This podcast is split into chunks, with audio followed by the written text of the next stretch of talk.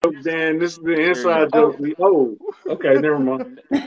welcome, welcome back to Kingdom Kast. This your host, Good Luck Chuck. we back at it. Actually, you can call me Super Champ Chuck now. I forgot I changed my name again. Oh, so yeah. Oh wow. So yeah, don't forget to like, subscribe, comment, share all your social media platforms. It is officially draft season. Um, I know a special guest on here right now. It's earlier for him. You know, he's got to tap into film like pretty much every week. But before we get into all that, man, let's go ahead and introduce the panel here. My guy Country's on the middle of the screen, the top. My guy Boogie's on the top right. My homegirl Kylie's on the bottom left. And we welcome back the film guy, co-host of RGR Football with Ryan Tracy. Bring back my guy Daniel Harms. How you doing, man? How's everybody doing, man? I love being back. I'm always coming here. Always love talking draft, and I love what you guys do out here. So I always appreciate it. One of one of our early guests. Dan was yeah. on the show before it was cool. Yeah, I'm always big, always big the the OG. The OG. big facts. so so yeah, speaking um, what's up, Nani? So yeah, let's go on and get to some things, man. Uh, you know, we got some we had some breaking news a few days ago with Nate Taylor in regards to the Chiefs and their pursuit or not pursuing DeAndre Hopkins. Uh, they could be in the running for Odell still, even though Odell is still coming with ridiculous price tags and whatnot. And we got some other stuff going along with that. So to me, the way I'm seeing it right now, I mean, I already knew the Chiefs were going to look at receiver again in this draft class, but I think it's a little more certain at this point. Now, if Odell come down on his price tag a little bit, then yeah, I mean the option's still there. But I mean, what what you guys think about the news in regards to them just being out on deep Hop first, essentially? Hey man, I came to the conclusion last week. I don't want nothing to do with the Arizona Cardinal organization. Because when they was trying to get rid of Patrick Peterson, and we was calling and calling and calling, and they held on and held on, and then he got old, and they shipped him to Minnesota. Like I'm just through with the Arizona Cardinals organization.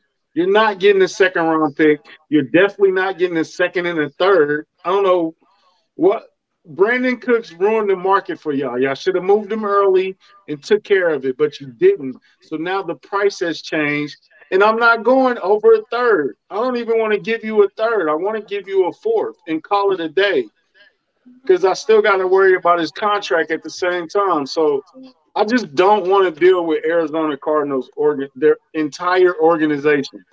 They suck. I agree.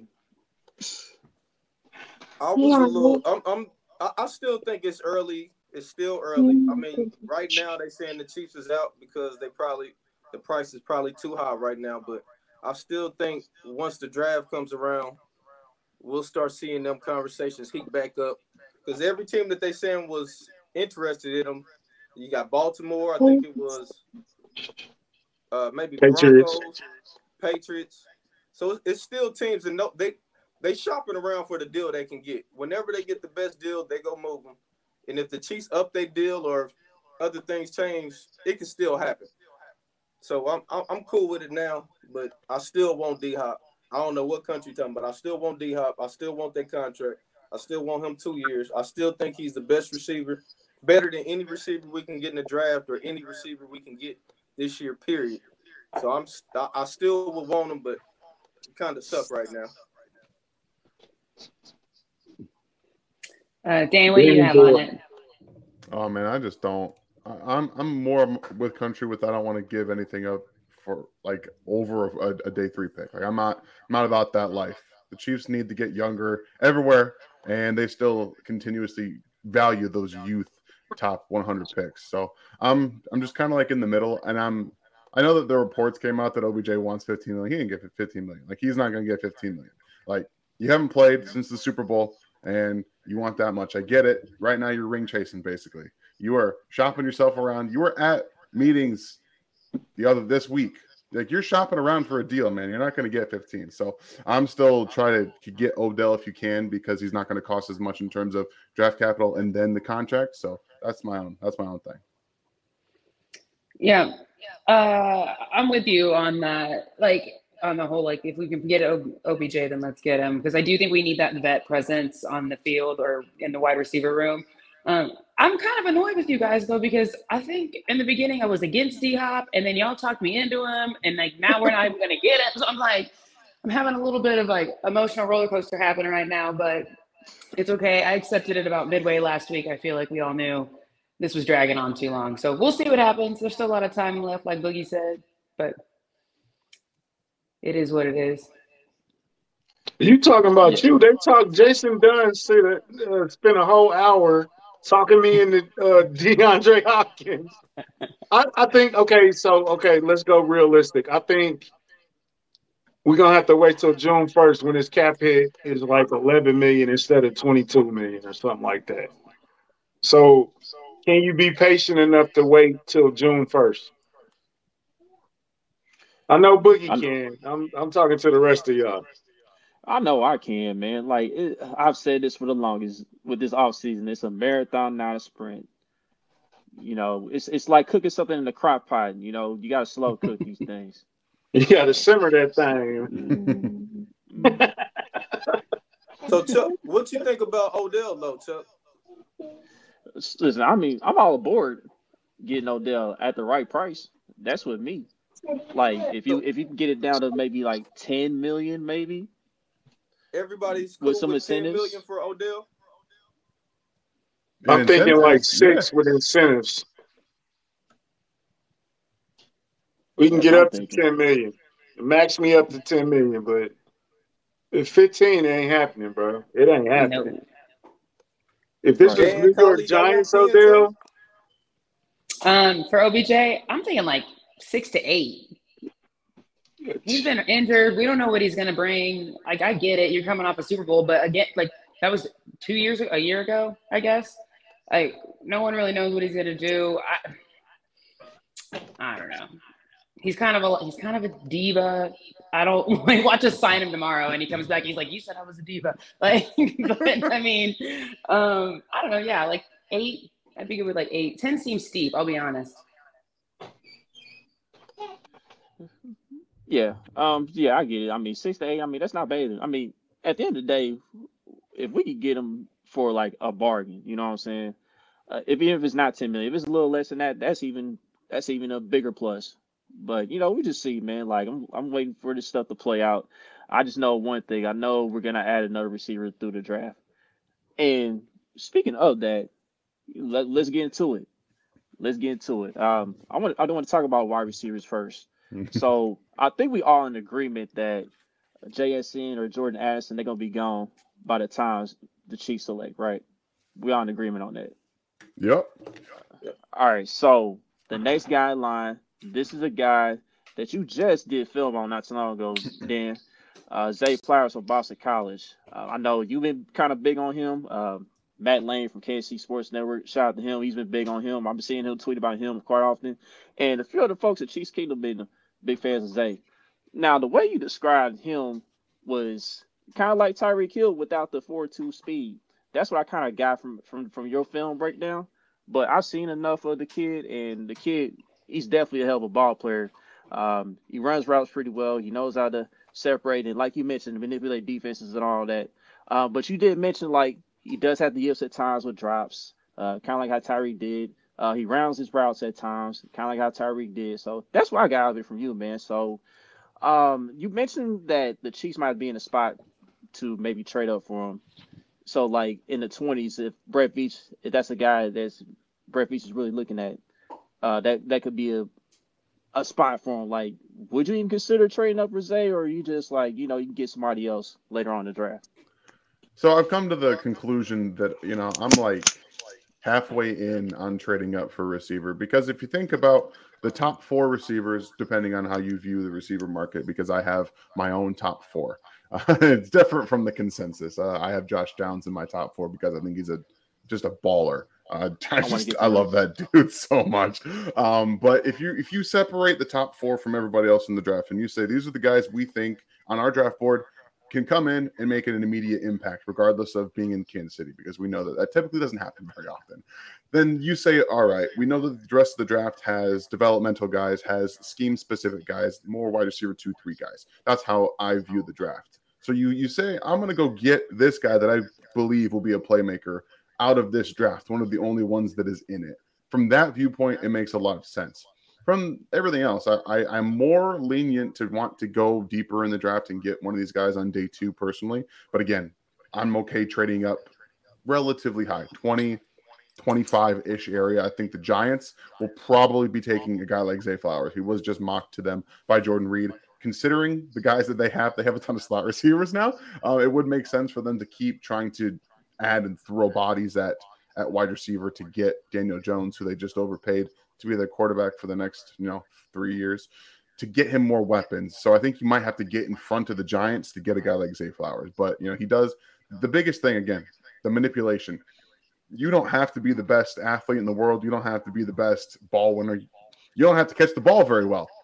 You can get open in the NFL. You can make it on any team, and that's the difference and separates him from a lot of these guys. Is that no matter where he lands, he's going to be able to manip- manipulate corners because of the way he runs and the way he gets in those blind spots of corners and the way that he can just always turn them whenever they feel they're in good position. He makes that and uses that against them. So I, I like Zay Flowers.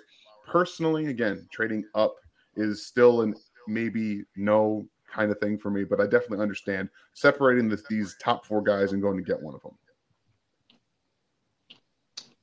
So what, what about the? Because I'm I'm definitely I'm definitely in the camp of I don't want a wide receiver in the first round, not because of the position, but I think edge might be even mm-hmm. even with the losses that we taken. I think edge still might be the bigger priority to me. Yeah. Um. What about in the second, third, fourth round? Is there is there some guys that may not get the shine or the name or the spotlight on them, but they still are capable of coming in this offense and being a player.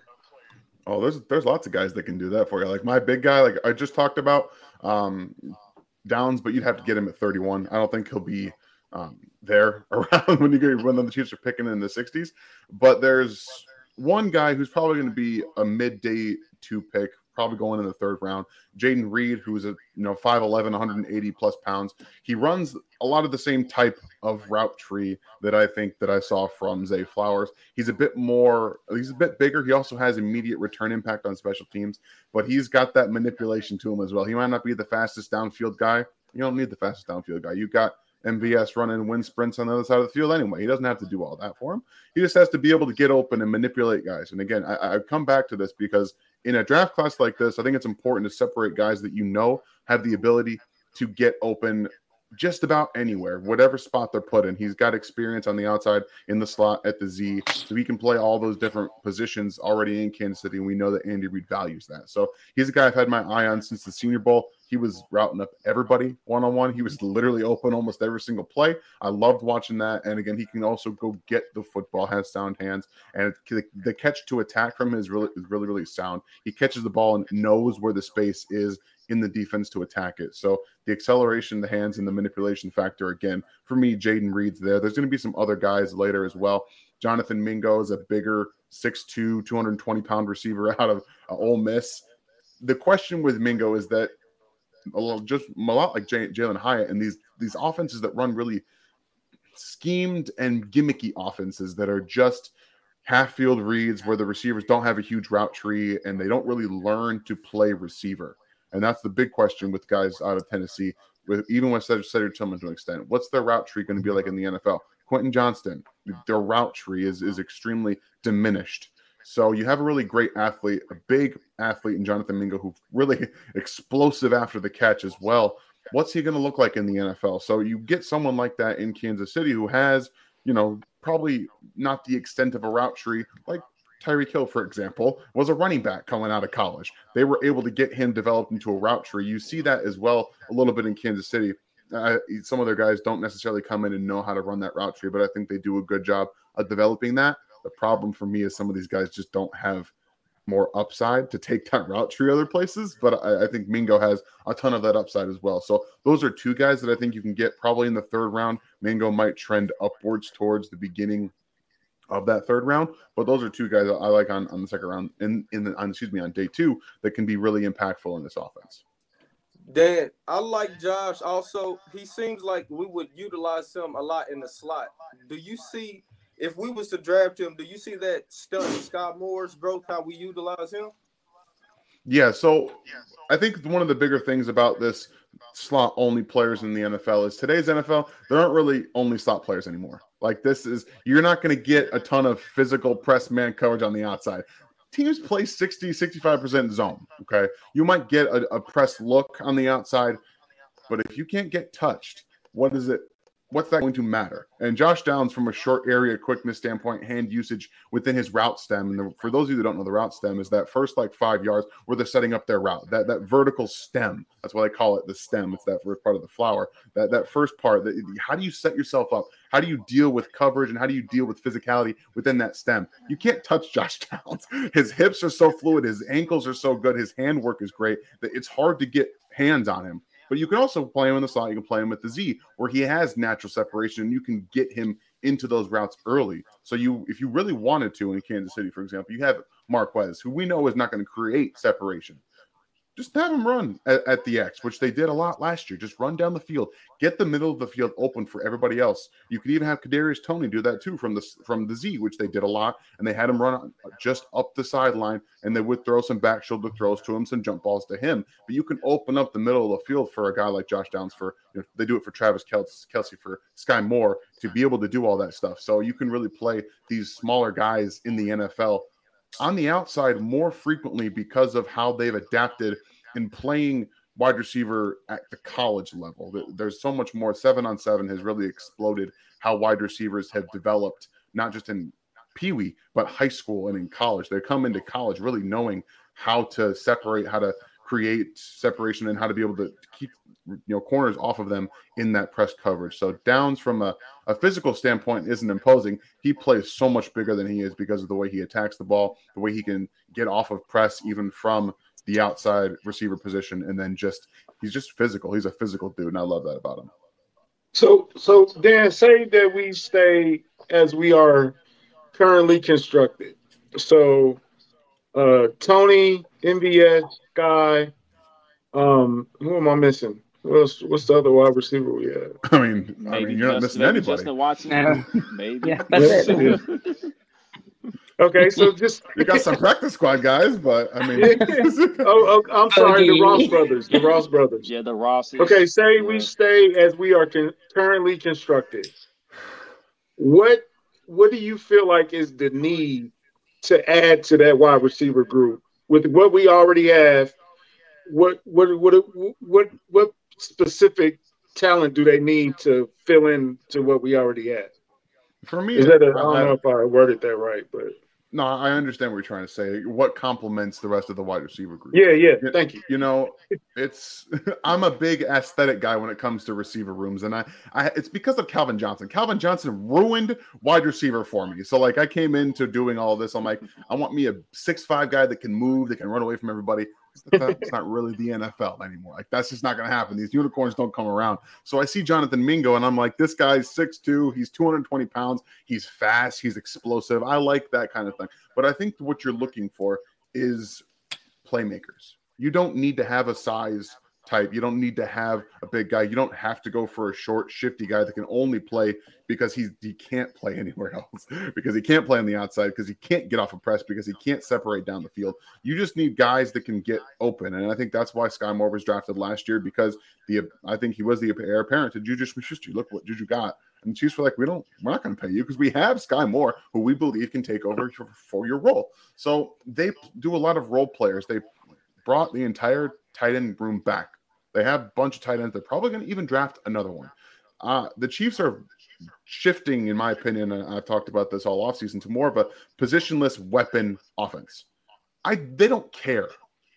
They want talent, okay? Whether it's tight end, whether it's wide receiver, whether it's running backs, if they can find ways to utilize you and get you in matchup problems, they can bring a, a smaller guy, like say a Tyler Scott out of Cincinnati, really fast guy down the field. He can he's got some change of direction as well. So Trey Palmer out of Nebraska. These are smaller, shiftier guys with a ton of YAC ability. If they can match them up in the slot on a linebacker or in a reduced split on a linebacker or even out wide against someone who's a bit bigger, lunk, clunkier in the way they move. And I'm not trying to pick on him, but Charvarius Ward, for an example you get one of these smaller guys on Charvarius, Charvarius Ward, he, he's going to get him out around of him unless he gets hands on him, which typically doesn't happen. So that kind of that feel of cornerback, it's all about matchup problems. So you get talented receivers, you know, doesn't matter. I think Marvin Mims is, is also an option, a, a deep a deep threat, but you know Josh Downs type of player, things like that. You can find ways to get the matchups you're looking for that complement the offense. As we saw last year, Andy Reid doesn't need to have playmakers everywhere. They managed to the best offense in the NFL with just finding ways to exploit matchups, and they did that well in the Super Bowl. So just all it is is for them, it's just about playmakers and how they can fit into what Andy wants to do, and they can usually do it with anybody. Yeah. Before so you brought up different, uh, real quick, real quick. Go sorry. Ahead. Go ahead, Kyle. My fault. Like the Chiefs are moving into like a positionless uh, offense. Do you feel like you could see them drafting a tight end? I've seen a few people say it, but um, on Twitter, or wherever here and there, talk about it. But do you feel like that's something that you could see them going after early on? Knowing that Kelce is aging, knowing that there is that, not that he's mm-hmm. any less of a guy than he was, but you know what I mean.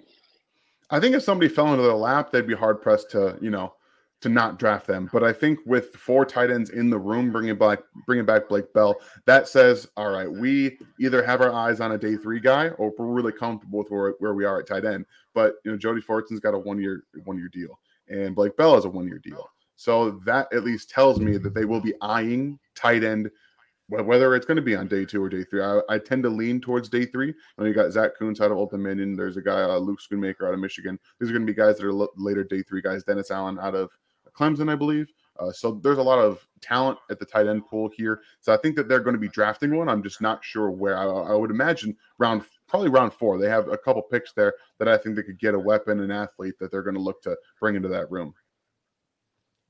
Yeah, what Kyle's saying is big facts on that tight end, the tight end classes um, in the future. But um, I want there's a, I want to talk about before we move on to a different uh, position or whatever. I want to talk about this kid Trey Palmer out in Nebraska. Uh, that's a guy that I've been kind of eyeing, like maybe he might be there, um, maybe in the third round, uh, if he doesn't get picked up early, late in the second round. Um, you know, if I'm not mistaken, he was the fastest receiver in the combine. Correct me if I'm wrong, or he could have been one of the fastest. Um, you know, I like his vertical. Yeah, but uh, I like his vertical speed. I like his ability to, you know, get over the top. You know, he can run the deep overs. You know, he can flatten routes. Um, but my thing, my thing is this: um, where do you, how do you see him fitting in this offense? It, just in general. Well, I mean, I, I think I, painted a good picture of how just about any receiver you can fit into. But I think Trey Palmer, when it comes to the nuances of the wide receiver position, much like Rakim Jarrett out of Maryland, these guys are they're he, what they're about six foot six six one. I think both of them are on the six foot. They're under two hundred pounds. And for Trey Palmer, he's at that 192 mark. So he's still he's still in, in really good BMI, really good size in terms of what you're looking for at that wide receiver position. But you know, ran a 4.33 at the combine, and that's deep speed. It's, it's real speed. But I, I, again, that's for me. He does not do well with contact, and it's not just at the at the press point. It's through the route. And when you don't have the nuances of playing wide receiver, like when you watch Zay Flowers and when you watch Josh Downs and when you watch some of these top guys like Jordan Addison that can manipulate corners, they don't need guys to give them cushion because they can beat them with manipulation and how they move their hips, and how they move their hips, uh, how they move their shoulders, how they position their head. All of that stuff matters. And I don't think Trey Palmer right now has all that. So that's doesn't have. That's why he's not going on day one or two. So it's all about how you can take a guy on day three, which the Chiefs have not really been able to do outside of Tyreek Hill, and develop him to be able to do that. If you're just drafting him to throw into your offense and use the way he is, he's going to come in, be a slot and gadget player immediately. And then you kind of hope. I think year one, that's what you'll see. And then it the really the decision maker for me on a guy like Trey Palmer would be year two. What's he doing on year two? How is he his how is he moving? Is he using any of this nuanced talk that we're talking about? And can he manipulate corners and, and can he get open and can he run a route tree? So they can make anything work. And I think Trey Palmer is a nice, you know, a nice throw on day three to come in and say, well, you have you have talent, and we have other guys in our offense that actually they already know how to run the route tree and how to run in this offense. So we'll come in, we'll bring you in, we'll throw you some some screens, kind of run the Mecole Hardman role. And that is a it's a role in this offense that can really be utilized for guys like Trey Palmer with that 4-3 speed. So I, am I'm, I'm definitely on board with bringing in some of these guys to run a Mecole Hardman role. I don't expect Trey Palmer to develop past that, in my opinion. okay. Before we get off the receivers, Jalin Hyatt a lot of people comparing him to DeSean Jackson. You know, Andy Reid drafted DeSean Jackson. What do you think about that? I don't see it. Another deep I'm gonna be. We have had a deep threat. I mean, we have MVS. Is he too similar to MVS? What do you think about him? Right, so I'll be as I'll be as, as nice as I can because I've talked about Jalin Hyatt quite a bit, and I usually get a little over the top with it. So Jalin Hyatt is an extremely good He's a really fast, bursty receiver that can get behind the defense, and he has good ball tracking and good ball skills down the field. That's pretty much where it ends. He can't. My big problem with him at Tennessee was they threw Cedric Tillman, who's a six-three, not as fast athlete, ton of quick screens, a ton of them, and a ton of wide receiver screens. And they didn't want to do that with with Jalin Hyatt. That bothers me. Like a guy who's basically a slot and is a really, really fast guy they didn't want to throw him. They didn't want to get him in space. That tells me he doesn't have the change of direction, which I can tell you he doesn't. He doesn't have run quick routes. He can't get in and out of his breaks quickly enough to make guys miss in space. He also goes down on first contact far more than I'd like to see. So, for a guy who is being, you know, likened to DeSean Jackson, he also only ran a 4 4. Uh, I mean, that's still fast. It's still really, really fast. Uh, but the mm-hmm. acceleration I don't see from Jalin Hyatt to compare to a guy like DeSean Jackson because while DeSean Jackson didn't have like a what four two Tyreek Hill speed, he was on these guys like a blink. He was gone, and I don't see that from Jalin Hyatt. So the build he's more he's not like build up build up speed. It's more like in between that acceleration zero to sixty before you can really think about it. He's in between that and build up speed. So I like him from a deep threat perspective but I can't draft him in the first round. He's not a complete receiver. And I think that the questions coming from that Tennessee offense, where it is just a ton of stack formations split out wide, and he's in the slot with 10 yards of separation on him and the big plays. Like, if you go watch the Alabama game, this is why everyone's like, Jalin Hyatt had such a great Alabama game. Alabama did not, for whatever it is, did not respect his speed. They didn't respect it. They kept bringing safeties down. They kept bringing all these guys up to not like up to the line of scrimmage, but they were bringing both their safeties down. Every time that happened, they just sent Jalin Hyatt on a go route and said, go, just go run by him because they don't care that you're there. And they give him 10, 15 yards of separation at the line. So I, I, don't know. It's a lot of gimmicky stuff that did at Tennessee. And the fact that they didn't use him in some of these, you know, just give him a jet sweep, just give him some wide receiver screens, let him do some stuff after the catch because he's so fast. That bothers me. Last yep. last thing on the on the wide receivers. I'm sorry, Dan. Uh, no, you're good. This is my jam. Are the days of yeah, I got one um, myself. And how Andy Reid drafts are the days of a Maclin type, a DeSean Jackson type, uh, a Todd Pinkston type, a Freddie Mitchell. Are those days dead? And he's just really, like you said, he's just going after pure talent at these at this point, or does he still kind of have like a mold or certain things he wants to fit. You know what I'm saying? Yeah, I mean, Mecole Hardman was that. That's what I think he compares a little bit more towards what DeSean Jackson did. DeSean Jackson was bigger, obviously, and had better ball skills downfield, but they're, they're pretty relatively close in what they did and what they offered. Um, probably more in the later career for DeSean Jackson because in the middle he was he was different. he was just a different player. Uh, yeah, he, when he was at his peak, he was he was something different, and he had that that ankle flexion. He could just work guys one way and then break out the other way. Mecole never got to that point, but I still think that there he's going to see that type of slender speed guy that he will still want to use. I mean, MVS is essentially that. Uh, that's what he is in this offense. He's tall, he's lanky, he does not attack the ball well in the air, which bothers the crap out of me for a guy who's six four. Um, right. Mm-hmm. I hate that. So yeah, I hate it, that. It's definitely it's definitely still well and well and alive in this offense. And I think if they they find someone that has that on top of being able to move a little bit, wiggle in the hips and that ankle flexion to be able to get down low and sink your hips, I think they'll definitely be going after him. What if not this year? After MVS is not on in Kansas City anymore. Okay, well I got one more guy before we move on. Um, this is the this guy Rashee Rice. Uh, he played with Shane yeah. At SMU for a bit. He came in for a visit with the Chiefs. So I mean, what do you think of what do you think of this guy? Rashee Rice is a uh, frustrating watch because you can see that he's got talent and he just couldn't put it together. Again, SMU is another high-powered passing offense offense where they don't really ask their receivers to run a full route tree. So that's frustrating. You have a lot of curls, a lot of slants, a lot of goes not a lot much else from Rashee Rice, but you can see the potential. There was a play here, I don't even remember who it was, but I saw him catch a wide receiver screen and he spun out of three separate tackles. And I'm just like, that's that's what I want to see from from him. He's got he's got some athletic juice to him. He had an up and down senior bowl. Again, he is going to be a little bit older. He's uh, I think he's 22 years old coming into the into the draft. So he's got less time to really develop his his tools in Kansas City in terms of what people will see as a bust but that that that kind of comes along with Skyy Moore as well, who played in Western Michigan, didn't run a ton of different routes, and I think that we could see with him he's got a lot of uh, useful tools. His combine was much better than I expected, which and I've also heard that he was playing through injury this last year, which would make sense considering how well he tested. I didn't see that explosiveness; it was really inconsistent in his game, but there's a lot of YAC potential there. He is a very willing blocker. Andy Reid loves himself some wide receivers that can block and want to block, and that's just something that he he just can't say no to. So he does make those spectacular, spectacular catches. They are littered all over his tape. He every game he's got one of those.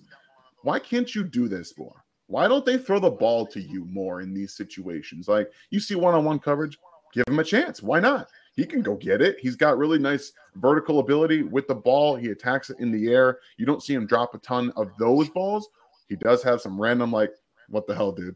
That hit you in the hands. Like, it's frustrating. Mm. He's a frustrating watch because there's talent there. There's vertical speed. There's moments of him getting out of his stance, exploding off the ball. And then there's some where he's just like waltzing out there. So I can't tell if the offense is limiting his overall ability or if it's just kind of a, a, in a headspace thing for him. But getting in Kansas City with a you know a championship mentality can change some of the mental aspects from a lot of these younger receivers that don't really know how to win. So uh, I like the fit because again, you can play him at the X, at the Z, at the slot, and he can do all of those, fill all those roles. Route tree needs some expansion, and he needs to really buy into what he's doing and what the coaches are selling to get the most out of him. Okay. Ah, let's, let's move on let's to the next, to the next one. Where we going now? We going. Yes. Let's go to the edge. All yeah, right. Let's get to the edge. It's 3 It's three. It's it's like four guys, Dan. Yeah. That that that Will McDonald, Felix, BJ, and the other dude. I cannot pronounce his name. I'm not gonna even the, try. The dude yeah, the double A kid.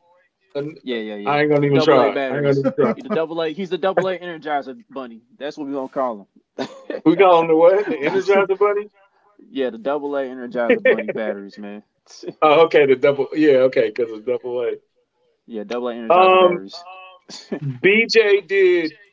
Apparently, BJ did horrible at his uh, pro mm-hmm. day yesterday. Um, does that eliminate him out of that group? Or are you still out of those four? Are those the top guys or are those fits? Well, Will McDonald and BJ Ojulari are not Kansas City fits. They're just not. So if they, I'll say that I'll say this. Last year, after the Super Bowl win, Chris Jones singled out Joe Cullen in how he got better and how the defensive line got better if they want to lean into more of letting him have a little bit of personal a personnel control, that would bring a Will McDonald or a BJ Ojulari into the picture because he drafted Josh Allen in in the in uh, a Jacksonville. So there is that type of body type. The problem is that I don't think Steve Spagnuolo is going to relinquish any of that. Oh, he sees like Tyree Wilson. He sees guys like Keion White, like my guy Derick Hall, and he's like, give me some of those big body dudes. Like that's what I want. I want long. I want powerful. I want some guys that can do that. Zach Harrison comes to mind too, who I can't stand, by the way. Um, but that's neither here nor there. But you know, Will McDonald, an extremely versatile pass rusher. You can line him up all over the off- uh, offensive line, defensive line, excuse me, and just just say go go after the quarterback because like a lot of these guys, they don't get proper utilization in college. He needed to be off the edge, rushing the passer consistently, but much like a lot of a lot of defenses, like, hey, you're athletic, you're fast, go go go in coverage. No, stop doing this. Let these guys develop. What they're going to be on Sundays. We, we all watched the Eagles this this year. Haason Reddick was terrorizing everybody. Let Will McDonald, let BJ Ojulari just rush the passer. They can figure it out from a, a defensive, a run defense standpoint. BJ Ojulari cannot stop the run, by the way. He is so awful. He just he has no he has no functional strength to be able to hold up against tackles. So again, that probably takes him off the Chiefs board. Will McDonald also cannot stop the run. Physical strength, all these things don't have a lot of transition to what the Chiefs want at their defensive end. So those two guys, at least the way that they have drafted defensive end consistently over the course of Steve Spagnuolo's reign as the defensive coordinator, that they, they, don't fit. So I don't mean to rain on all, all y'all's parade with these guys. That's just what I see. Oh, oh you good, man. You good. Uh, I, I like Felix anyway. Yeah, I got a what question that you mentioned about uh, Joe Cullen and Steve Spagnuolo. Like, how much pull does Joe Cullen have in the defensive room as far as like making like defensive line personnel decisions, or is this still all Spags with that? We're gonna find out in this draft. We're gonna find out, even if it's not on day one. If they don't, even if they don't draft a, a smaller, bendier speed guy on day one, watch day three. They have picks. They have tons of picks. Usually, we see the Joshua Kaindohs as the developmental edge guys. Okay, if they go into into day three, and I haven't done a ton of extensive review on the guys on day three that are small and fast. Okay, so we're, we'll get there when we get there. I got I got the big names up in my my feed right now. That's pretty much what I got uh, day one and two. But if they do end up taking some of these guys that are speed speed speed guys off the edge that have that ability to just kind of bend and get around the corner, that's how we're going to see. Because maybe they're giving him a little bit of leeway with the developmental guys that's where it starts. I think. I don't know if they're ready to just let him go off and just draft whoever he wants, but he they might. I, they might. I would personally because I think what he did with the defensive end group with the defensive tackles, Mike Danna had his best season as an NFL player this year. I think that he has earned enough pull with the defensive staff with Andy Reid to say, I'm going to be coaching the defensive line. I'm going to be doing everything essentially give me a little pull. So we'll see. This is this is going to be a draft that kind of sets up how they end up drafting defensive ends, and I really think they need more. I think you, all know I I've a pound on the table for speed guys off the edge since the very first year Steve Spagnuolo came to Kansas City. So I'm very hopeful.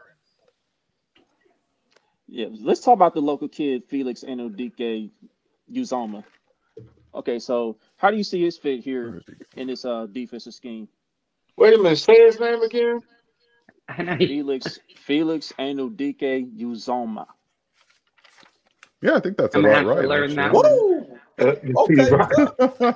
I know, I was just shocked myself. We all just call him Felix skills. I never say that. Felix the cat. Right. We'll just call him that. Felix the cat. This is my. I just got yours down. I know I ain't getting that. This is actually one of my guys now. Like I, I watched his tape earlier from this season, and I was like, okay, I, I get the length there. I don't necessarily see the size, but he he measured, he t- tested well in those regards. And then I went back to 2021, and I was like, this guy's different. This is a much different player than this last year. Apparently, he's also playing through injury almost all of 2022, which impacted his explosion, impacted a little bit of his power, his speed to power specifically, because when you don't have that get off, like he, I'm pretty sure he was dealing with a lower body injury. And when you have those lower body injuries, and you're a guy who is kind of a tweener, but also has that raw power from your get off and your long arm, he's got that that length to him as well. You don't have all that when you have a lower body injury, so it takes a little bit away from your ability to collapse a pocket. So you're constantly trying to beat guys off the edge with your, your burst and then your bend. And he's not the bendiest guy in the world. He's a good athlete, but he has the ability to sidestep inside. We, we talk about counters for defensive ends a lot. Counters are basically what you, you do to set up a tackle. So, say you're a fast guy off the edge and you want to set your tackle up to beat him inside. You're going to go around, around, around, get him to set really deep in his stance. And then you're going to hit him with a get off with a first step speed, and then you just kind of use your your your feet and your ankles to tiptoe back inside. When you create that gigantic B gap on the inside of the tackle, you can beat him across his face. That's basically what he likes to do a lot. He wants to get these guys sitting out and setting in and use that long arm to get them out into their stance and then beat them across their face with the, um, some some speed. He's got that to his game. I like to see that from him.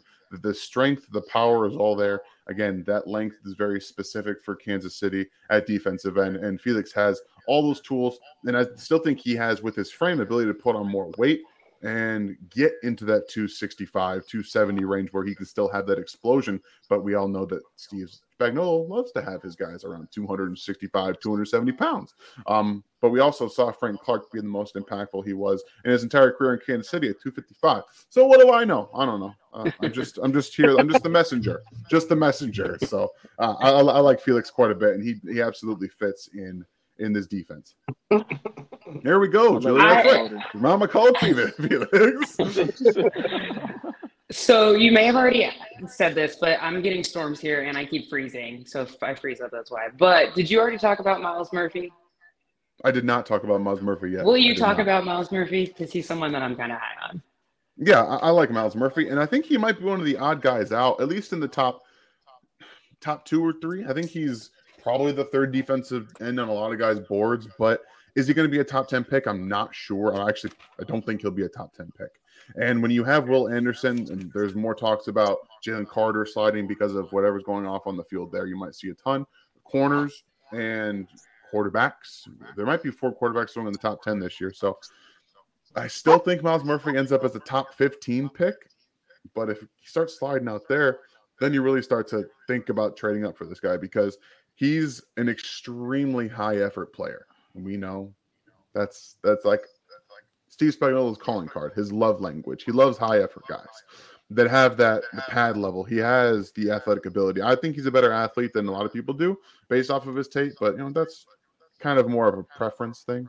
And if you don't, he doesn't have that bend, like that elite bend all the time. Like you go back to 2021 and you could see a couple of instances of him just kind of bending the edge with his size didn't see a whole lot of that this last year, but he, I don't have all of Clemson defense tape. And that's one of the bigger problems with right now is trying to be a complete film analyst and not have all the tape accessible. NCAA, I'm looking at you. Figure it out.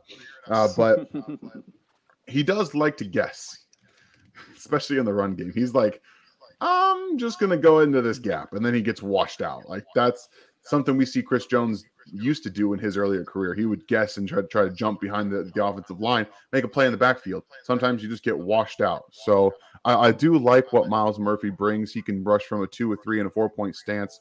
He has a multiple array of pass rush packages. His plan isn't all the way there yet, but he has the spin, a slap, rip, long arm, push, pull. He disengages well. Again, that effort is just off the charts. And I like he, that he adjusts his game as it goes along. So he uses a pass rush move for a little while to set up. We talked a little bit about those counters to set up a tackle, and then he will change his game as a tackle adjusts to keep them on their edge. So I liked to see that from him. Again, he's one of my uh, my top two. He's my actually my, my number two defensive end in this class. So I'm pretty high on him. I don't think he'll be in the Chiefs' range, but again, you never really know what happens in a draft. So you see teams start reaching for tackles, start reaching for maybe wide receivers and quarterbacks and corners. He could end up falling. Yeah. So, what do you uh, think so about? I, hold on, hold on, Chuck. my My bad, fault. bud. Nova bad, Smith. go I, I liked what I heard from him. What do you think about him? Again, he's in that same mold with you know Will McDonald and the other smaller guys, but I, I personally think he's going to be a top 15 pick. I think he's also going to be a top 15. He probably jumped Myles Murphy. That was the other guy that I couldn't think of for the life of me that is that may jump Myles Murphy and bring him continue to bring him down. And that's why, you know, You, that's why you never really know. Like these guys, Nolan Smith is probably going to remind a lot of people of Haason Reddick, and people are going to see like, look, look what the Eagles did with Haason Reddick, and they're going to use him in that way. He's so raw as a player, but he's so, so strong for a smaller guy. He's a really good run defender, and you don't see a lot of guys his size that have that ability to stay with their hips down and engaged a tackle and actually set an edge. You don't see it very often. So teams are going to watch that. They're going to see his testing, and they're going to be like, we can make this work. So whether it's top 15, top 12, uh, I think he's going to go that high, and that will also push Myles Murphy down. So I, again, it's such a fun thing to think about, and that athletic ability. I mean, he ran faster yeah, than got those countries. of the defensive ends and the, excuse me, the running backs. Like he was just flying out there. So he's explosive, he's quick, he's bendy, and he's strong. Teams are going to love that. Do you enjoy um, draft season more than regular oh, season? I don't enjoy it more than regular season. Regular season is still my jam, but I I, I love talking about film. Like this is what I yeah. You guys can probably tell why I do what I do. Like this is is so much fun just talking about guys. yeah, I yeah. love that. Um, you can tell you're really into it. I like that. Yeah, did, did we tell myself? So like, I want to talk about somebody that you did review uh, not too long ago on RGR football, Derick Hall. Now, this was a guy that Willie Gay was pounding the table for mm-hmm. on Instagram not too long ago. He was like, please, please, just begging Brett Veach to select him if he's available in the draft. Um, you know, I saw I saw some good things on tape. Then, of course, you see some of the flaws with some of his um, pass rush moves and like his plan as far as like the pass rush goes. But the motor's there, the effort's there. He's got great closer speed and all that and I think you mentioned he kind of has a similar body type to Frank Clark. I'm not saying not exactly, mm-hmm. but you know the measurements and all that stuff. So like overall, I mean, where do you see Derick Hall as a player if he does get selected here in Kansas City? Derick Hall was my first draft crush of the season. Like I watched him at Auburn, I was like, this dude looks like a Kansas City Chief. I just you see the length, the power. Excuse me. He's even got more get off speed than George Karlaftis does. People think that Karlaftis had a good first step coming out. You guys probably know how I feel about that. Um, but I'm happy he was able to be productive. He started to get it, and now we're seeing him work with Tom Bahali, getting his hands right. Like that's the kind of stuff that that I love. Is like you get you got stuff you have to work on. Do it. You don't see a lot of guys just attack the things that they're not very good at. And I love to see that George is doing that. So you can, if you were to draft Derick Hall and put him next to next to him, you you have two guys that can actually collapse a pocket. I just think that Derick Hall's more explosive of a player. He actually showed a little bit more bend, not a lot, because he's not a bendy dude. He's not one of those guys that are going to pull a ghost move in the middle of, of, of game. It's just not going to happen. Those are your three, four outside linebackers, are your Nolan Smiths. So you're not going to see that from him. But he even talked about during the Senior Bowl working on his inside counters. Another guy that is very self aware, that knows what he has to work on. Going to be a little bit older, but unfortunately, you know, Brett Veach apparently has a, a type in the first round. They don't like to draft guys that are over older older than 21. So I'm hoping that uh, maybe they make an exception for Derick Hall, who is a senior. But at the same time, I don't think Derick Hall is going to be a first round pick. Um, I would personally feel more comfortable taking him at 31 than a lot of people do because I'm very confident in his arms, his his terms of his pass rush moves. His long arm is more of a go to. He really really likes to go all in on the power game. Just got to get away from that a little bit. Use your first step. It's really explosive. You know, he ran a ran a four or like a 444 at the combine, and he had one of the most explosive 10 yard splits of all the defensive ends. That's there. It shows up on tape, and I don't understand why people were saying they couldn't see the first step with it. I'm like, it's right there. And now he puts it on the combine to show you that he's explosive. So, guy who can set the edge, guesses a little bit too at times. He can get a little too high with his shoulder pads, which lets tackles into his chest a little bit. But he got he's talked about working on those inside counters. So I, am a big fan of his. But again, it's probably going to be more of a trade up in the second round for this kind of guy. I don't think he's going to be a first round pick, even though personally I would. There's a um there's a kid and and I did take notes. I just want y'all to know that, but I, I don't have it. Um, I think his name is Dexter Dexter something. He might be out of Florida. He's like a uh, defensive tackle guy. Yep, yep. What's his yep. name? Gervon Dexter. Uh, yeah, Gervon Dexter. How you feel about that kid? Oh man, I love the kid. I love that kid. He's so frustrating. He's Is so good or bad? frustrating, man. It, I it, don't it's the. I want I want you to do this more often because he's so inconsistent. He's routinely the last guy off the ball, even though he's explosive, an explosive athlete. Routinely, he just kind of lazily gets through his pass rush plan. He he's got a lot of power, and you can see him take on double teams at times and not get moved. You also see him get absolutely washed back behind the linebackers at times. You, you see him just blow by some of these guards and centers with his speed and quickness, his short area ability, and then you see him just kind of put his chest into him and just kind of like do this. And, he's just so inconsistent. But when he puts it together, he's the most talented. I won't say he's the most because Jalen Carter is in this draft, but he might be the second most de- uh, talented defensive tackle in the entire class from what he does when he puts it all together. It's just so inconsistent that he does not have that killer mentality that it looks like. So that that does bother me to an extent. And when you don't have that as defensive tackle, who is more athletic than ninety percent of the offensive lineman you're going to go, go you're going to go against, and you should dominate. It, it tends to impact me in that way. So he ended up being my uh, defensive tackle five before my my grades are all finalized. But again, the athletic ability when he locks out his arms, they're not going anywhere. Like it's it's over. He he just completely can dominate from a physical standpoint, from an athletic and a speed standpoint. That he just needs to put it together. So if you think he's in Kansas City, we have a they have a perfect defensive tackle. I don't know if you guys know Chris Jones to really help him learn the ropes of how to use that that length and that athletic build. So he was visiting Kansas City as a top 30 visit, if I'm not mistaken. So the talent is there. It's all about getting it out of him. And I think, again, we talked about championship room and, and having that championship mentality. If he were to be drafted in Kansas City, it's a good place to learn to learn about that and to watch the guys that have done it and to let him get some of that experience. Is it is it is it play to play or is it uh, level of competition or is it game to game or is just always inconsistent? Every every game I watched, he just pops Oh. in and out of being dominant. He just you have like three or four, maybe five snaps a game where he just dominates guys, and then he just kind of, I don't know, disappears. Yeah, maybe maybe I was. He asked about the kid from Western combines. Kentucky. I'll be very honest with you. I don't have any Western Kentucky film. I have none.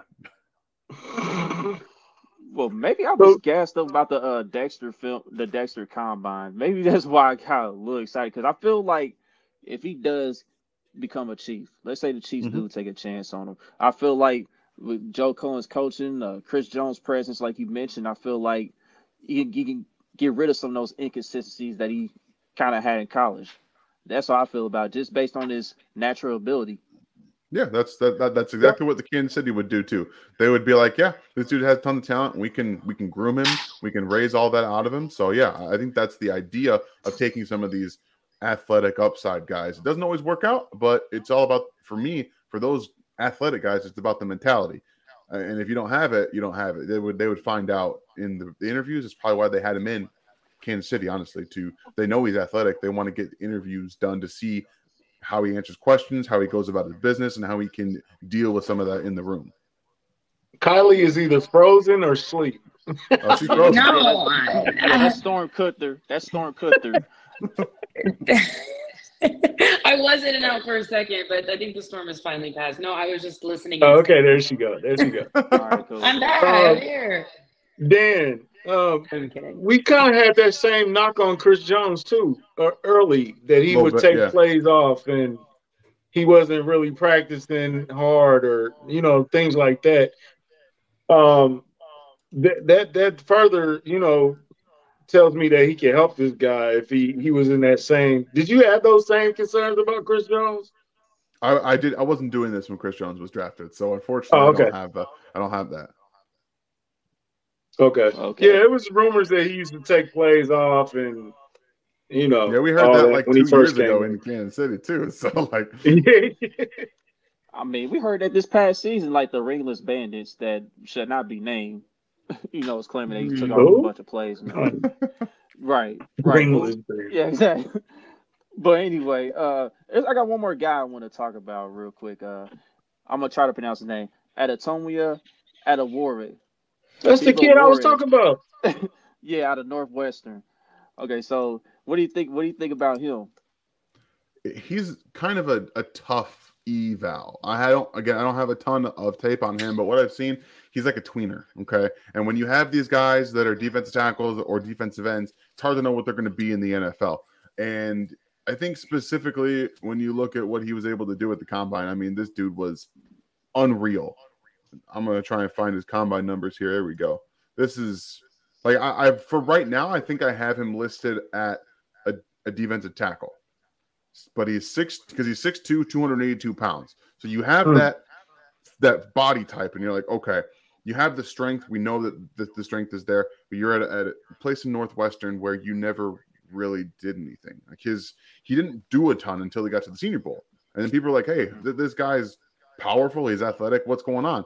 And that's that raises some questions. it raises some questions about why um, maybe just because Northwestern's awful and you didn't like being there. I don't know. That happens to a lot of a lot of a lot of kids that come out. They, they don't necessarily have the drive in college. Like for me, I didn't have the drive playing football in high school because I knew I was going to the military. I didn't try as hard as I could have because I was like, okay, half checked out. I'm not going to be doing this in in college, so why should I try hard? Sometimes I think that can Im- negatively impact production on the field for some of these college guys who are like, uh, am I going to get drafted? Am I going to get noticed because I'm playing at Northwestern? How many Northwestern defensive players do you know that make it in the NFL? I don't know. That's just more of a philosophical question that I ask myself when I'm going through this. And the athletic numbers, he rated as the the best defensive end in the entire class, the entire one. On just looking at the uh, his numbers here, so for run a sub four five forty at 282 pounds.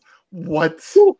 That's nuts. Yeah. That's yeah, nuts. That's so you have to project. you have to project a lot with this guy. He has 33, nearly 34 inch arms. He can essentially play tackle if you wanted him to. 6'2, 282 pounds. He's that athletic, that long. so he, it's hard to find a spot for him. But but I think next to Chris Jones is probably in Kansas City where he would slot. I don't see him as a defensive end. Again, that pass rush plan, the pass rush moves, I don't believe he has it now. That doesn't mean he can't develop it, but he's versatile.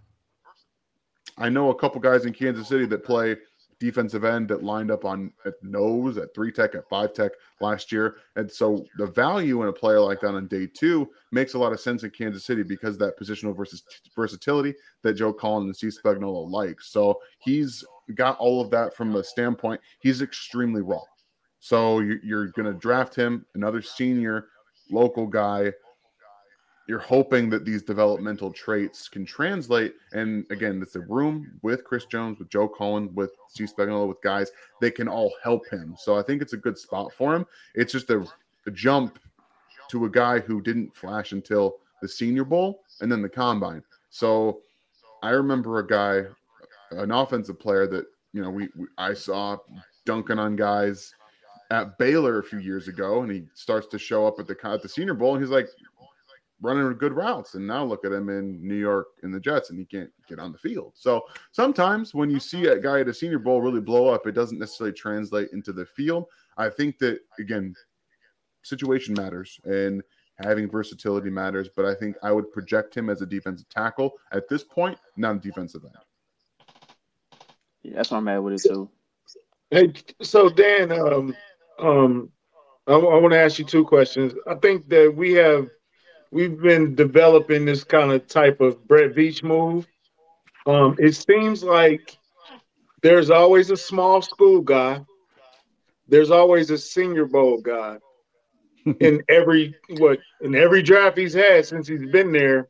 Do you, do you see any? Are you leaning with using that? Are you leaning towards anybody with that?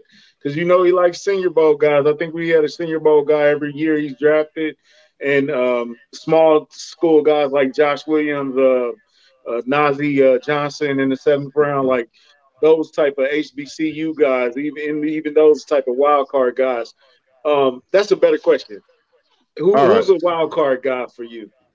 Um, there's a guy that flashed at the Senior Bowl who's also a smaller school guy to Central Michigan edge. His name is Thomas Incoom. He's 6'2, 622 pounds, has 33 plus inch arms, and you know he's still raw. He he tested pretty well, ran a 4.66, uh, a 1.6 yard, 10 yard split, had a 30 inch vertical, 9'10 uh, broad jump and it had 23 reps on the bench. He didn't do any of the the, the uh, cone or the short shuttle, but he flashed a couple times as a pass rusher. So he's somebody I think on day three the Chiefs might end up looking at. Again, I, this is just based off of flashes that I saw at the Senior Bowl. I have zero tape of Central Michigan defense, so we'll we'll see how that goes. But use nice handwork and specifically that that get off that you see with that one six five yard split running backs. That's in the realm of some of the uh, running backs that we see come out. So it's nice to see some of you know a guy like like Incoom who's got some tools already at his disposal, but he doesn't necessarily know how to use his body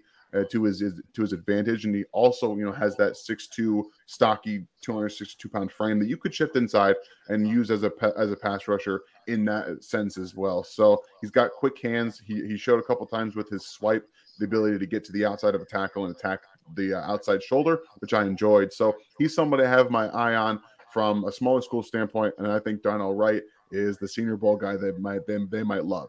I love Darnell Wright. Like he's he's my offensive tackle two in this class, and I I can't.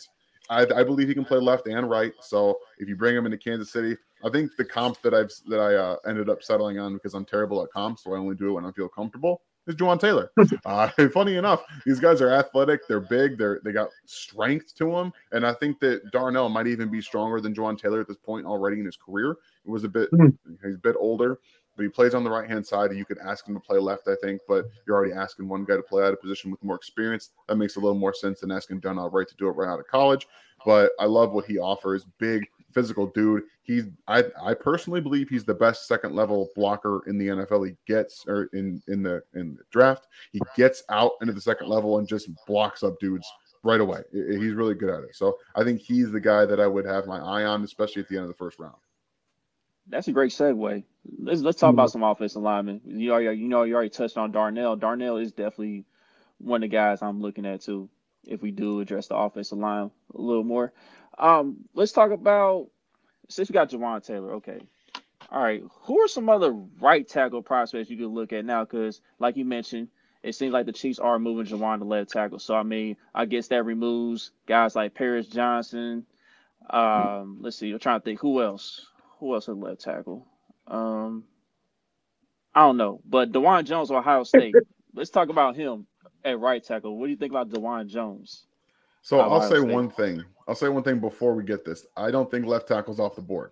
I really thank don't. you. I was going to say the same thing. Oh. Be- just because they say they're going to put him there, that's probably I could see that as a lot of gamesmanship for the draft. Saying if they got a guy that falls, possibly we right. have a right tackle who we know can play right tackle really well, and we now have a left tackle. So I don't think that anything's off the board. They've really given themselves flexibility in the first round at tackle. Uh, but Dawand Jones makes a lot of sense for a right tackle only prospect because he can't move very well. And that's what they wanted. I, I, think that's why they wanted Orlando Brown in here. They're like, hey, you play right tackle, we'll get you that extension. We'll get it right now. We'll get it done. But you don't want to play right tackle. You want to play left tackle. So you go play it somewhere else. Um, he can't move very well. And Dawand Jones, it's funny watching this guy play because – he does not have foot oh, speed. He doesn't have that athletic ability, but his arms are literally so long that he can just reach guys and then let his slow feet catch up.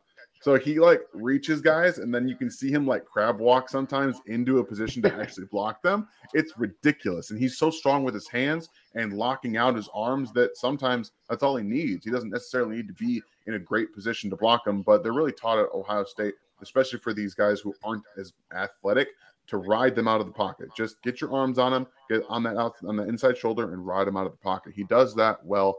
Um, my biggest problem again is that he's not athletic. His balance, he can get a little too little too, too top heavy for how big he is. Like uh, I think I actually have my profile up for him right now. Uh, slow feet, athletic ability, and balance are going to challenge what he can do in the NFL. That's like a right tackle for you. You don't have that athletic ability. So you're kind of trading what Orlando Brown was at left tackle for a guy who probably will do the same thing at right tackle if you fa- face him up with speed rushers. He might end up it just it'll just be easier for Mahomes to see because he opens up to the right hand side. So that's the only difference you're seeing really. Um, but again, I, I talked about his top heaviness on his on his face a couple times when he shouldn't be, gets over his feet, and that's where the problem is in run blocking. Is that you see in the NFL, if you're a tackle and you're you're you're, you're coming out and your hand, your hands are here, your shoulders are over your feet, this is what's going to happen. You're just going to get smacked in the back and you're going to fall down. And these guys are really good at figuring that out. So you just got to figure that out. I mean, there was a you know Trey Smith was like that too. He was really top heavy. You've seen that go down a little bit, but his aggression is is why he's so top heavy. Uh, he was able to get out and really dominate people, and he was really wanting to do that. But uh, Juwan uh, Juwan doesn't really have that you know first step get out and do that. He's more of a let me take this. I don't even know what you want to call it. Uh, this bean pole that's like gigantic like you know Jack the Beanstalk kind of thing, and just whack people with it and, and get into them. So he's got extremely long arms, and he uses them really well. That's about it I can say for a right tackle. Dan, is there um is there a Mitchell Schwartz anywhere in this draft? Because we've been oh. trying to replace Mitch since he unfortunately had to retire. And uh is there any Mitchell Schwartzes in this draft? Well, from a perspective of technique, I believe Peter Skoronski has the best chance to be that kind of technician. He is, I believe, he can play left tackle, and a lot of people want him to play inside. But the technique that he provides with the athleticism, because we know Mitch wasn't the best athlete, but he looked athletic because he was so good at making defensive ends play to him. So I think good. I think Peter does the same thing, but he's also athletic enough to overcome some of your shortcomings as a guy who's got shorter arms. And when you have that, sometimes your technique has to be absolutely perfect. And, and that's kind of the problem. You know, Mitch was kind of unique in that sense. I don't remember his arm length off the top of my head, but I think he had shorter arms than like 34, 33. Um, but he, again, technique didn't matter because he was so perfect with it. He, he can have guys play to him. Skoronski has that that short area quickness and the technique to be able to play you know, left tackle, guard. I think he can even play center. I think he legitimately can play all five positions. I think he is that good. So, from that perspective, yeah, I think teams might get enamored with Darnell Wright, Anton Harrison, uh, Broderick Jones, Paris Johnson, and you might see Skoronski fall down, especially if a lot of teams haven't pegged as a, a guard, which, which does tend to happen. But he's following in the footsteps of his teammate Rashawn Slater, who was still a top 10 selection, if I'm not mistaken. And he worked out just fine with the Chargers. He's a great tackle, and he's going to be a great left tackle for a long time. And, I, I, think Peter Skoronski fits a lot of the same mold. He's not as good of a you know power player and a technician as Rashawn Slater was, but he's good enough that he can he can get it done in that sense. Okay, so here's the second question. We got any more? We got any more draft questions? Uh, Kylie. You got any more guys? I have one. Uh, go ahead, go ahead, go ahead Boogie, because mine's like overall draft question. No, you go first because yours is related okay. to the tackle position. Well, this is not a tackle position, but I, Dan, I have to ask you. I've been one of the ones that think we still could improve at corner. What do you think about Joey Porter? Oh, Joey Porter reminds me a lot of Charvarius Ward. Um, and he's not. I don't specifically think he's a fit in Kansas City, but I, you know, I think they made Charvarius Ward work personally. And when you're looking at the corners that they have, let, us be. Let me find my notes on them because I, I have them written up here somewhere. I have too many notes. Sorry, guys. This can take a second. You probably got a Bible over there. Notes. right. this is great. I was about to say. Bible. All right.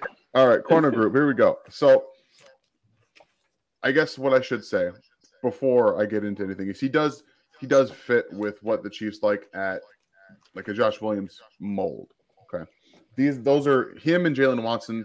Um, typically, they're a bit longer, a little bit more physical. They don't necessarily have Trent McDuffie's short area quickness. Okay, I think Jaylen Watson's a much better athlete and might end up being a better corner overall because of it. But Josh Williams played really well too. Um, Joey Porter is Oh man, Uh, it, it's really difficult for me to get with him because he's a, a physical press man corner, and I don't think he's very good playing off. I don't think he's very good playing in space. His hips are tight, his feet are bad, and the lack of twitch is what is what does it for me. Is why you see. I think he would be a great fit in a place like New the Giant, excuse me, the Jet, the Jets or San Francisco, where they just have some of these guys. They can play more cover three. They don't have to be in, in press man all the time, but they also don't have to follow guys across the field. That's why Charvarius Ward is there now. They said, okay, we don't you don't need to follow anybody. You don't play. You don't play man at all. You can just be over here on your side. You go vertical, and, and that that's it. That's all you got to do. Wash your hands of it. So uh, I think that if he has to change directions, if he has to come downhill, some of his um, late on breaks for receivers. He's not good at anticipating the route breaks for a lot of a lot of guys. That gets you beat on slants. It gets you beat on on just about everything underneath and across the across your face. But he's a very physical physical guy. That's and that's one thing you do. If he does play off a little bit, you get him five, 10 yards separation. He has that click and close ability where you know you don't have to change your hips. You just get, dig your feet in and get downhill, and he will come downhill. He will hit people. He uses the sideline very well in man coverage. He really likes to use his hands and get leverage on a receiver and run him on on the outside. So that's why you you like to see him as that that man corner or a boundary cover three corner where he can just ride guys to the outside depending on his responsibility. Um, so in terms of what the Chiefs like to do, uh, it makes sense from a cover two, cover four type of defense that they've been running, but the physicality stuff for the Chiefs has been more has has been more prevalent. I think with Josh Williams, I think that they're just better change of direction guys. Even Williams, to an extent, he's much he's a better athlete than I think Joey Porter is trying to use his hips. So, pretty good rerouting guy, and I think that the Chiefs probably won't be taking a corner in the first round because they, their needs are elsewhere. And I still think Joey Porter um, is going in the first round somewhere. So I, I like what he can offer in a scheme specific sense. I just don't see him as one of the top lockdown guys in this draft. Yeah, he's gonna be a Pittsburgh Steeler anyway. But uh that's here and there. You're probably not wrong. But, but I know uh, so, I know some people was arguing for Christian Gonzalez of Oregon as being better, as being the top corner in this draft class. But I know John Edwards I know John Edwards was talking about Cam Smith. Cam Smith, he's another guy that visited the Chiefs not so long ago at corner. I mean, so I mean, what do you I don't know if it's Cam Smith or Sam Smith, but I mean, what do you think it's about his? Cam. I have one game on Cam Smith. It's really unfortunate because it was against Tennessee, so I learned almost nothing. they basically put him on uh, on Jalin Hyatt and said, "Okay, we're going to send him." I'm I'm trying not to get off topic here, but you know, Cam Smith, Cam Smith was basically just asked to cover Jalin Hyatt in the slot. He's a versatile corner that can play on the outside, can play in the slot. But they said, You're fast. You're not going to get beat behind you. Go cover Jalin Hyatt. He didn't, they didn't, he didn't beat him all game. Jalin Hyatt had one of his quieter games because they understood what you're supposed to do. Just put a guy over top of him and make him beat you underneath, and you couldn't do it. So I, I, noticed that he's a good, he's a smooth mover. He can play man, he can play zone. You saw him take a take a couple of, of zone reps and, and, a couple of man reps, so he had that ability to him. That he has that click and close ability as well. They blitzed him a couple times, so that was that was cool. I like to see them them blitz him again. Covering Jalin Hyatt gets a gets a plus plus for me if you can just say stay on top of this guy. So we know he trusts his speed. He has that speed, but he is absolutely disinterested in playing the run. He is not about that life. He's not coming down to get in in a skirmish. He doesn't want to get hit. He kind of just wants to let it happen, and that's fine but I think the Chiefs would prefer uh, corners that that play the run, as we've seen with Joshua Williams, even Trent McDuffie, L'Jarius Sneed, Jaylen Watson, all these guys. You're going back to Charvarius Ward, all of them play the run. So that some seems to be something schematically and defensive uh, culture wise that they really value. Yeah, I heard he's kind of grabby. Heard he's kind of grabby in uh man coverage. But there's a know, lot of that. I don't mind grabbiness. Right, but it is what it is. Uh, so okay, so like let's so let's so let's say the Chiefs do go ahead and draft this guy, right?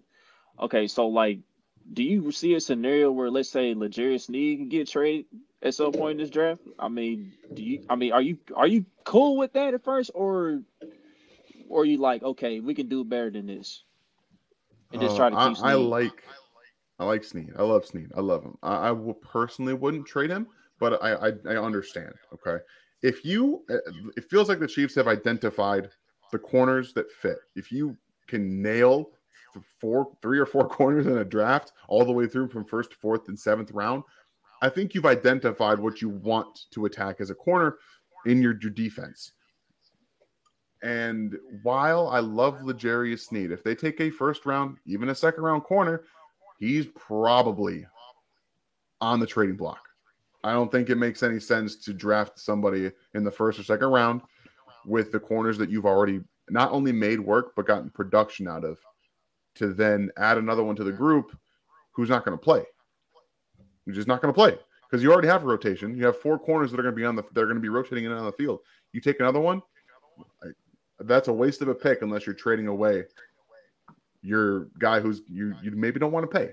Maybe you don't want to pay him because you think you can get production out of corners. And L'Jarius Sneed, as good as he is, we can get draft capital for this guy before he becomes an all pro corner this year, which he very well might, and you have to pay for him. So, from that perspective, from the team building perspective, I understand it. I wouldn't do it myself. I would lock him up now before he becomes an all pro corner, get him a little bit of cheap, get a little cheaper, but you know, team building, future draft picks, I understand. Kylie, go ahead with your question, Kylie. Okay, so I know it's really difficult to know what's going to happen in the draft. Obviously, we have the 31st pick. Um, a lot can happen. There could be a run on wide receivers, this, that, Mm-hmm. whatever. If it were up to you and all things were equal, what position would you take first? For me, I'm taking a defensive end, uh, and I'm uh, and honestly, I'm trading up myself. Uh, I think that this is what you need to do in, in, this draft class because we've talked a little bit about wide receiver already. Actually, a, not a lot about wide receiver. Offensive tackle is still in play, but there is nobody at defensive end outside next to George Karlaftis that you think is going to be a legitimate upside player. I like Mike Danna. He's a very good rotational guy. I know a lot of people think Charles Amen uh, was going to come in and be a solidified starter. He's not. He is best as a as a pass rush specialist, a guy you can spot start, much like we saw Carlos Dunlap doing last year. He can spot you starts, but he's much better off the bench in a rotational aspect, not a starter. He's not very good run defender. He's really good at being a pass rusher from anywhere from nine all the way from wide nine to zero tech. He can do all of that. It's really good for their defense. So you need a guy who's going to grow with George Karlaftis that you can bookend right now, get that 50 year option with this defensive end, whoever it's going to be, go up and get him and, and make it happen to solidify your defensive line for the future, especially if you're going to extend Chris Jones. You want to have two guys that can push quarterbacks to Chris Jones. You need to be able to do that because if you have George Karlaftis who's getting better and he can collapse the pocket, we know we know Chris is going to come up the middle, and then you have this other end over here who's just like messing around. You don't really have someone there. Go lock it down so you can do what C Spagnuolo wants to do, is collapse the pocket and bring everyone to Chris Jones. That's what they got to do. All right. That's where I'm at with it too. That's where I'm at with it too. I'm a edge in the first round type of dude right now. So then it was it's a, a consensus that uh uh Brett Veach really really did his job last year. He mm-hmm. he nailed the draft like literally every round. Every well, no, really, not really too many question marks outside of Darian Kinnard. Who was your favorite draft pick from last year? Um, my favorite when it happened, like when the when the the draft happened, it was Leo Chenal. Like I thought that was just awesome. I loved what he can do. We're gonna see how he's going to be involved in the defense going forward. If you end up drafting him and he's a Sam linebacker and that's all he plays, that's a waste of a pick now. It's a waste. He's a third round pick. He's not playing very much. So unless he's going to be playing in, as a coverage linebacker a little bit more, if he's going to be pass rushing a little bit more, I, I personally think it's a waste of a pick to draft a linebacker to have him play maybe 25% of the snaps for the future. That's a waste of a third round pick or whenever he was picked. So right now, I think it's going to end up. My favorite pick is probably going to end up being Bryan Cook because now, just you know, Juan Thornhill's gone. Bryan Cook at the end of the season was playing more uh, as a as a single high safety, as a in the box safety, lining up in the slot. They used him all over the field a lot more, and they gained a lot of trust. And obviously, they were comfortable. Obviously, they brought in Mike Edwards, but that's neither here nor there. They're comfortable with him enough that they let Juan Thornhill get underpaid a little bit by the Cleveland Browns in terms of what I thought he was going to get. I think that was still a good, solid deal for for Juan Thornhill, but that the Chiefs could have paid that. Like they could have they could have paid Juan that. They they felt pretty comfortable and with how the Chiefs want to play defense, they want to funnel pretty much everything into their safeties, whether that's behind the linebackers and they want to play from the corner in. So they want to make if they don't want guys on, on an island. If you run up the field as a wide receiver, fine, we'll, we'll play a receiver out there. But we want to funnel everything into the safety so they can come down and make plays so that guys don't get loose. That's a lot of significance put on Bryan Cook. And that tells me that they feel pretty comfortable with the player he's going to be, that he can also play a little bit of single high. Not all the time. He's not going to play a ton of single high because that's really not his strength. It's coming in the boxes, playing a little bit in the slot, and being a physical enforcer for your defense. And I think he might end up being one of the more outspoken def- defensive members, take over a little more of a leadership role. So w- this year is going to tell a lot about Bryan Cook, and I think he's at the end of the year he might be my my favorite pick unless Skyy Moore just balls out. Don't don't mention that name. you got Skyy Moore fan club number one and number two over here. I love him too, man. I do. I'm gonna give Kylie the nod at one boogie. I'm sorry. Oh, we I'll can take that. I'll, I'll, I'll, let her be the leader of that. I'm right here, Pat. Skyy Moore, Skyy Moore. do you see? Do you see? Do you see a why shot come? You in the back seat, Chuck. I'm in the passenger seat. You in the back seat. You, with us? Do, do right, you see a shot, uh, Dan? Do you see somebody? Because last year the shock was actually getting Trent McDuffie because he wasn't yeah. supposed to be there at all. That was the shocker of the draft. Um, the year before that, what it was a Trey Smith being there in the six. Do you is there a shocker that you see later on or in the middle or a move that you don't expect? I mean, if I, if I saw it, I guess I really wouldn't expect it, right? So, well, yeah, yeah. I, I don't know, man. This is a this is more of a trying to figure out Brett Veach, and I've got a pretty good track record of figuring out some of the day three picks. But you know, I had Josh Williams last year, I had Cornell Powell, and um, what's his face? I cut Joshua Kaindoh the year before. We'll see how I can if I can figure it out for for this year, but I figure that out a little bit more into April. I'm just not I'm not not, not there yet. So right now, I, I think I still think they're going to trade up in the first round. That's my own thing. If they don't, I won't necessarily be surprised. Um, and I also don't see them dra- trading down out of the first round while the draft is in Kansas City. So just right now, I'm, I'm still trying to trying to figure out what Brett Veach might be trying to do. So I don't have a great answer for you, unfortunately. Okay, we'll check back in with you after the draft. so yeah, I think we all agree we're getting Felix at 31, right? That's what we all agree on. I'd be, I'd be, oh, I'd be comfortable. I don't want you to be excited. Okay, who who Why makes you excited? Why not? Myles Murphy. Myles if he's Murphy. at 31, I'd be, I'd, I'd, I'd run around my house. But you yeah, said you trade up, right? Yeah, it's like I'm going to get somebody. Personally, I'm going to get somebody. I wanted the kid from Florida State actually, but he he stayed in school. Yeah. Uh, with Jared Verse, man, I want Jared Verse too, but he's like, I'm gonna go try and get myself a national championship. okay, I get it. Uh, uh, I'm a Florida State fan. I ain't mad at it. Um, That's what I'm about to say. You're a Florida State guy. That's why you said that. you know I love my boy. I'm still waiting for Kaindoh to come through for me. He gotta come through for me one day. I don't know when it's gonna happen. He's a new Tanoh Kpassagnon right now. So, uh, like I said, uh, Dan has been uh, a supporter and and a great guy, and and and you put in the work, man. You definitely put in the work with the film and with the Twitch, and you and uh, Ryan over there. Ryan, call me. No, you guys definitely put in the work, and and and you are definitely my source for draft news. You guys are really in. Shout out to uh, KC Sports Network too. You know those guys over there too. But uh, I, I see the passion, man. I see the fire that you have for this. Hey, man, we appreciate you, man, uh, for coming through and always showing love and and and we gonna have to go back through this draft. I'm I'm willing to have. Are you coming to the draft? I'm I'm trying to get my credentials. I'm trying actually. So we'll oh, see if I get credentials. Oh, you going to the draft draft? I'm I'm you trying to go to the draft draft. Yeah. so we'll see if those get get put in. But I think no matter what, we're going to be at the draft doing something with a with myself and Ryan at a live stream event. So we're definitely going to have something. I'm, I'm, I'm, you know, I'm coming on. I'm spoiling that. I'm jumping on the set. I'm jumping on the set. nah, hey, if you get credentials, I'll carry your bags. All right, I'll hold you to that.